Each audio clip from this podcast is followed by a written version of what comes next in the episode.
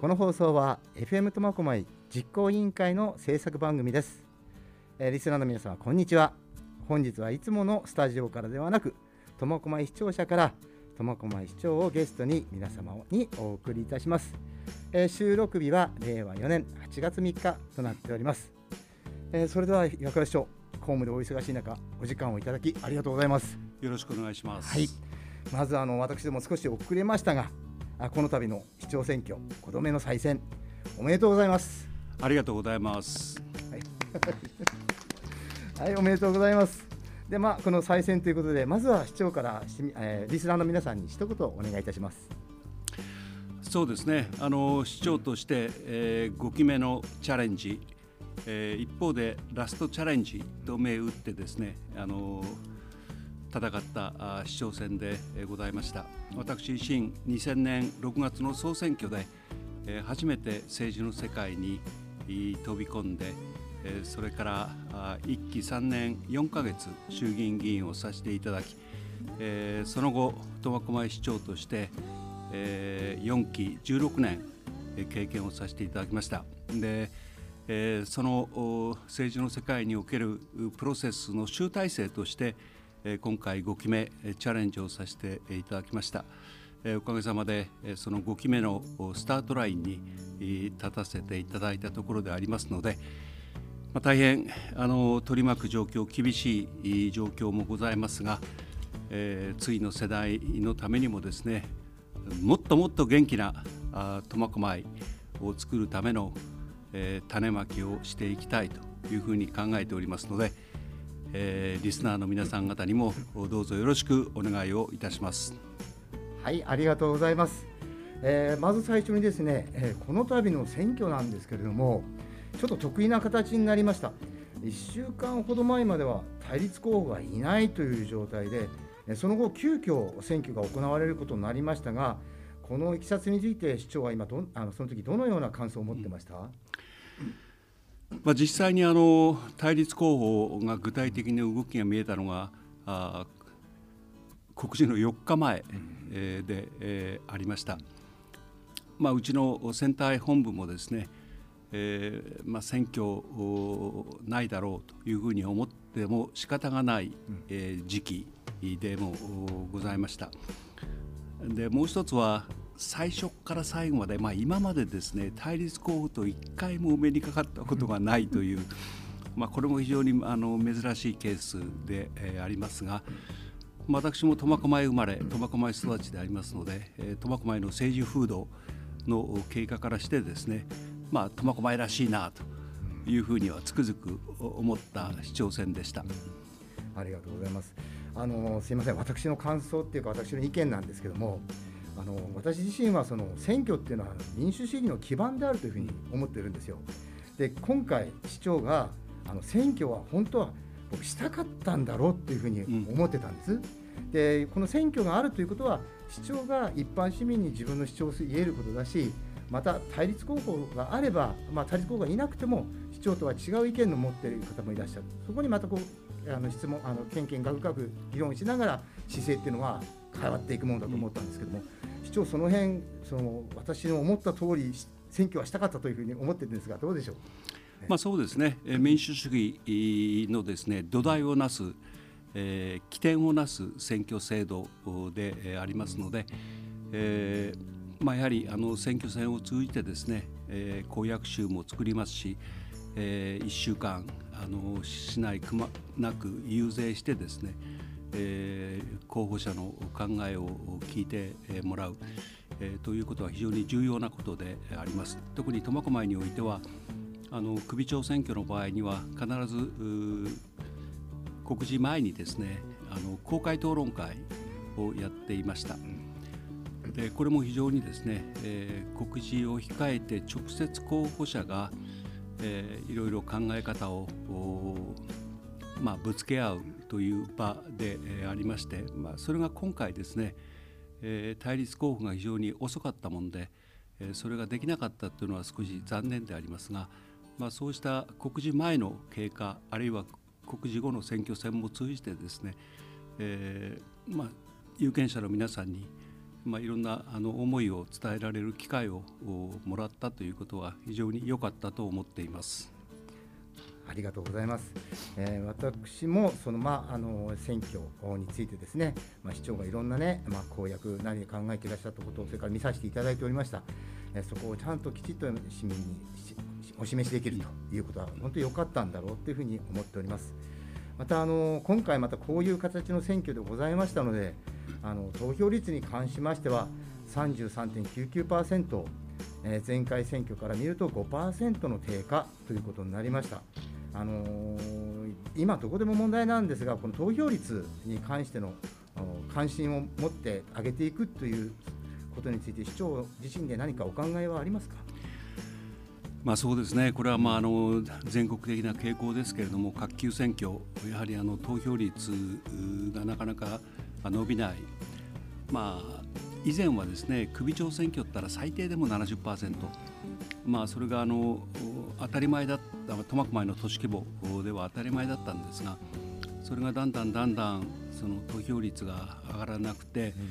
えー、私が市長選やってもあの、まあ、せいぜい言って50%弱、うん、8年前は39%、うん、今回が33.99%でありますので、まあ、非常に残念なんですが、うん、まあ、ただまあ有権者の人に、まあ、言わせれば、まあ、今回もそうだったんですが「いやさん大丈夫だ」って。あのもう決まってるからみたいなムードがですねあの必ずしも、はい、あの良くないなと投票率を上げるためにはやっぱり接戦をしながら論戦を交わしてですね、まあ、そういうかムードを盛り上げるためにはやっぱりそういう状況も必要なのかなというふうにはあの思います。これは苫小牧だけではなくて全国的な傾向でありますが以前30%っていうと大都市圏、大都市圏の首長選挙のような投票率 ですのでね、まあ、非常にあの、まあ、そういう意味では、まあ、なんとか考えなきゃいけないし、もう以前からですね期日住まい投票もあの市役所だけじゃなくていろんなところでできるようにしてますし、えー、期日住まい投票のそのハードルも非常に今下がっているのでその結果期日住まい投票が前回より上回ると結果投票率が下がるというような傾向にもなってまして、まあ、非常に難しいなと、ね、これなんとかもうちょっと最低でも50%、うん、苫小牧の有権者の規模、うん、最低でもやっぱり50%は欲しいですね。うん、まあ、あの考え方によると大きな問題があったり不自由してると 案外票入れに行くけども、うん、まあまあまあそこそこ暮らしていけるとか、そう不満はないという状況になったら、まあ、変わらんでしょみたいなイメージになってしまうというのもあるのかなっていうのも思うんで。まあ、これは長年市長が一生懸命姿勢を安定させてくれたというおかげでもあるんですけれどもだけどもやっぱり対立する人たちとか考えを持っている人たちはあえて課題を挙げて戦ってもらいたいというふうに思いますね。であのこの後ですねあの後半に移るんですけどもその時にですねこれからのこれからの姿勢についてお伺いしていこうと思いますが、はい、前半最後にですね、えー、市長がよくおっしゃることなんですけども、えー、姿勢政治っていうのはこれから20年後30年後をイメージで見据えて作っていくものだというふうにおっしゃってるんですがそのお考えについてちょっと分かることだけでお願いしたいんですが。まあ、そうですね、まあ、もちろん今あもう大事でありますけれどもやっぱり時代の流れを読みながらあるいは日本を取り巻く状況あるいは地域苫小牧を取り巻く状況がこれからどうなっていくのか、えー、ということを十分ですねえー、考えながら市政のオペレーションに取り組んでいかなければならない。特に、えー、時間の経過が非常に今早くなってきているし世界の出来事がすぐ地域にも影響してくる、まあ、今今もまさにそうですけれども、ねはい、えー、そういう時代でありますからあの今だけではなくてこれからのですねこれからの時代の流れの読み方、というのがやはりあの街を作っていくためには大変重要なファクターになっていると思います。わかりました。まずこれを踏まえてですね後半に向けて、えー、これからの姿勢についてのお話をしていただきたいというふうに思っておりますそれではここで一回お休みしていただきます FM 苫小牧実行委員会では市民パーソナリティを募集していますあなたの個性や伝えたいこと街中に広げてみませんか？FM 苫小牧実行委員会ホームページからふるってご応募ください。この放送は FM 苫小牧実行委員会の制作番組です。本日は矢倉市長に来ていただいております。それでは後半のお話の方をお伺いしていきたいと思いますが、えまずはですね、えーと、この間新聞に載っておりました、えーと、財政健全化につきましてついてたんですが、えー、今回一般財政が18億円の黒字というふうに記事に載っておりました、えーと地方自治体で黒字を出すことも大変なのにこの18億っていうのは僕はすごい数字だと思ったんですけども市長どうでしょう？そうですね、うん、あの まあ、16年前私が市長になった時に苫小牧市の財政は大変厳しい状況でありました市長としての最大のミッションは財政健全化の道筋を示すと。やっぱり財政が硬直化するとあるいは貯金ゼロの状態だと万が一の時に、えー、市民に対するさまざまな施策対応ができなくなりますからやはり財政健全化の道筋をつけるというのが1期目でした。でおかげさまで1期目で、えほぼ完全ではありませんがいい方向に行き2期目以降はですね、え財政基盤の強化というものを掲げて私のこの16年間の一丁目一番地の施策はですねやはりこの財政再建財政基盤の強化財政基盤のさらなる強化というまあ経過がありました。でこれはおかげさまでですね今ではどこに出しても恥ずかしくない財政状況になってきました。しかし一方でですね苫小牧は急成長した町なので同じ時期にたくさんの公共施設を作りました、はい、市民会館だったり総合体育館だったり市営住宅だったりっていうことは同じ時期に老朽化を迎えます。あそうですね。でそれが今もうすでにやってきていて、うん、えー、そそれはまあ特に大型の公共施設はですね、えー、壊すだけで何億もかかるし、うんはい、作るだけだったら何十億もかかるということになります。まあ、したがってまだ油断はできませんけれども、まあ、しっかりとこれから4年間もですね、えー、私のやっぱり財一丁目一番地はやっぱり財政基盤の強化次の世代のためにも、えー、しっかりとした財政を作っていくということがまず前提にあります。まあ、その上で、えー、昨年度約19億円の余剰利益が出ました、はい、ただここで皆さんに理解してもらいたいのは我々市役所の会計は財務会計って言っています。で一般の企業は企業会計、うん、で企業会計と財務会計の違いをですね、うん、え例えば企業会計であれば利益が出たら株主に還元したり、うんうん、内部留保に積んだり、うん、あのしますけれどもあの財務会計の場合はですね例えば19億近く出ても、行き先が決まってるものが中に入っています。これはまあ財務会計システムの問題ですから、うん、あの合法的に処理してるんですけども、うん、それが全部余ってて使えるというわけではないので、まあ、そこはぜひご理解いただきたいと思いますが、はい、まあ、常にこのぐらいのあのやっぱり利益を出しておかないと万が一の時にあの困るということになりますし。えこの中で、えもう次の年の、え手当、えのために残しておかなきゃいけないものもあるし雪がたくさん降った時に、あの万が一の時のためのね、あるいは災害があった時のためとか、い、ろんなところです。あのあれ出た金額全部、あの使えるんだと思わないで欲しいなと思います。わかりました。ななんかもっと金出せとかね、すなって言われても困る。わかりました。まあそんなこんなでこの18億までまあ健全化して、そしていろんな、えー、箱物が老朽化していく。でその中で今回えー、市民ホールの新設になりましたね。はいはい、でえーと、イメージ図っていうかが新聞に載ってまして、はいはい、とてもいい雰囲気になったんですけども視聴お楽しみで楽しみじゃないですかこれから、えまあ、楽しみでもあるし、えー、あれがずっと計画してた時よりもどんどんどんどん建築費が高くなっているし、はいはい。あのまあ、あらゆる物価も上がっている今ですから、建築コストだけでですね、昨年よりももうかなり上がっているという中です。ただこれが仮に先送りしても、じゃあ下がるのかったら、下がる見込みは多分ない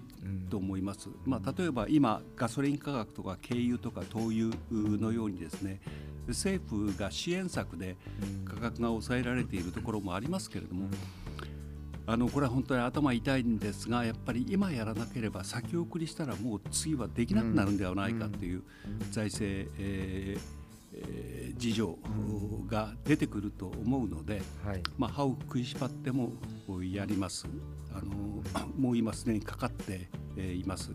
で今回苫小牧で初めて PFI という方式で、うん、あのやることになりました、うん、なぜ PFI かという話をちょっと聞いてほしいんですが、はい。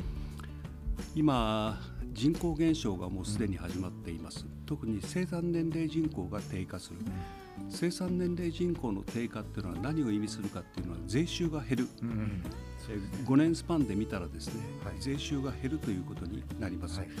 えー、苫小牧の場合減り方が少ないので、うん、まあ、財政のパイが小さくなる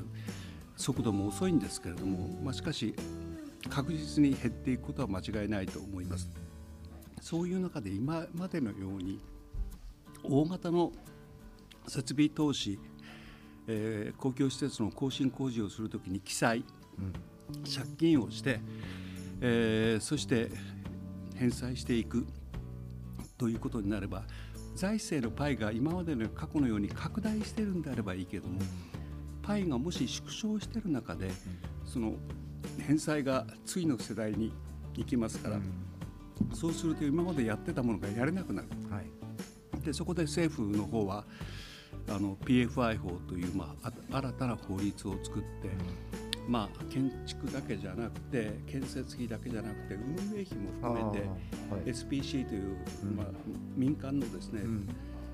特別目的会社を作ってそこに全部委ねる、うん、そうすると市の方は毎年決まった額の負担が分かる。要するに負担の平準化というものを測れる。でお金を借りた場合にはあの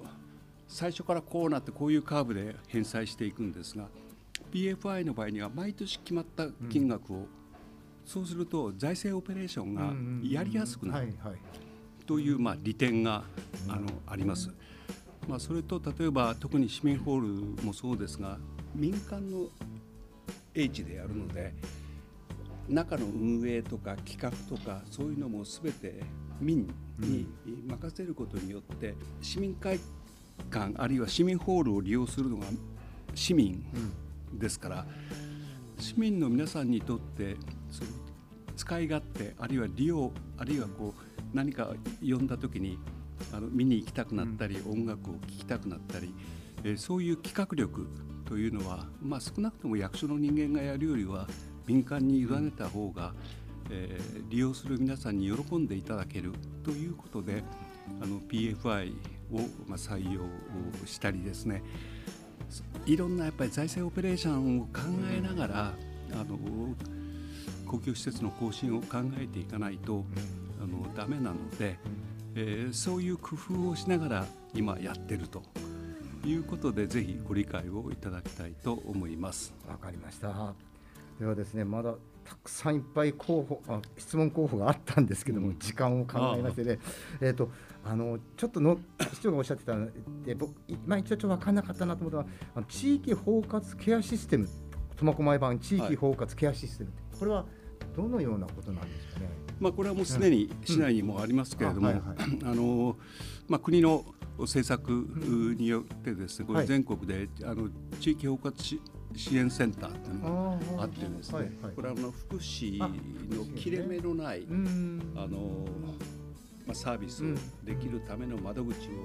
今市内でもですねもう何箇所もできているんですけれども身近にあるところにやっぱりすすぐ相談窓口を作っていくというのが今、あ高齢者がどんどんどんどん増えていく中で必要なことでありますのでこの取り組みについてはですねえ今後もあの市の窓口だけではなくて、うんえそういった運営しているのは民間うんの事業者でありますけれども、まあ、それと連携しながら、えー皆さんのこう声とか相談に対応するような仕組みなるほどこれはまだまだ数が足りなくなっていくと思います。まあ、そういう意味で包括っていうことですね。はい、これ分かりました。ありがとうございます。ではですね、あのそれからもう一つちょっと大事な、ええーお話になると思うんですが、えっ、と先ほどもあの先日ですか、えーまたし、えー新聞にも発表されました巨大地震津波におけるそれから防災マップの変更ということになってまいりました。えー、と記事によりますとですね、えー、と巨大地震におきまして、えー、と冬の夕方にもしが起きれば最大4万人の犠牲者が出るというちょっとショッキングな数字が出ておりましてまた避難者については6万2000人出てくるという話これ大変な問題なんだろうと思うんですが今あの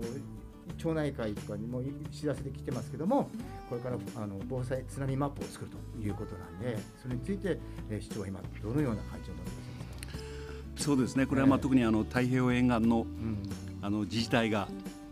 今大変な思いでそうですね。あの東日本大震災があった後の浸水予測図と、ん。今回の浸水浸水予測図では、まあ、随分違ってるんですね。で、まあ、今までは東日本大震災の後の浸水予測図を前提として、えー避難計画とかあのいろいろ作ってきましたが今回はあの時の数字よりもあの苫小牧でもまあ上回るうん。あの津波を想定えーししなければなりません。したがって今作業をしていますし8月の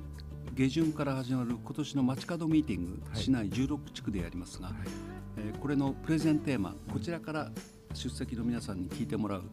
えテーマがですね、えこの新たな浸水予測図を前提としたあの、まあ、避難ということをですね我々がやってる作業の、まあ、一部途中経過にもなりますけれども、え出席した皆さんに聞いてもらう。えーで最初は最初の浸水予測図はは地震発生から津波到達まで50数分あったんですが、うん。今回はちょっと短くなってるんですね。はい。で短くなってる中でどう、まあ、市民の命を守っていくのかということを前提とした、まあ、避難計画になるし、まあ、太平洋沿岸東西に長い町なのでそうですね。その、ん。全部同じ津波の高さではないしうん。苫小牧は地盤高5メートルから7メートル、うん。うあるので、まあ、その影響度合いが、まあ、全体は浸水するんですが特に東部うん。でですね、うん。浸水地域が多くなってます、うん。ただ東部はあのひ人がうんうん住んでないところも含めてうんの浸水なので、うん。まあ、我々はやっぱり市民が住んでいるところ居住地を中心とした避難計画になっていきますので、えーそれはあのしっかりとおハザードマップにしてこれ全戸配布になりますけれども、はい。完成次第、はい。えー配布したいと思いますし、はい。今途中経過になりますけれども、まあ、街角ミーティングでしっかりと今の経過をはい。知ってもらうということが大事だと思っています。わかりました。あのーまあここでまた乗っかるようで申し訳ないんですけども、まあこのこういう震災とか津波の際ですね、えー、地元 FM っていうのもとてもですねお役に立てるというふうに私ども思ってますんで、ぜひとも開局してですね、えっ、と市民の非常事態の際にはですね、情報を常に伝えられるようなことを、ね思って活動していきますのでよろしくお願いしたいと思います。こちらこそよろしくお願いいたしますあり。がとうございます。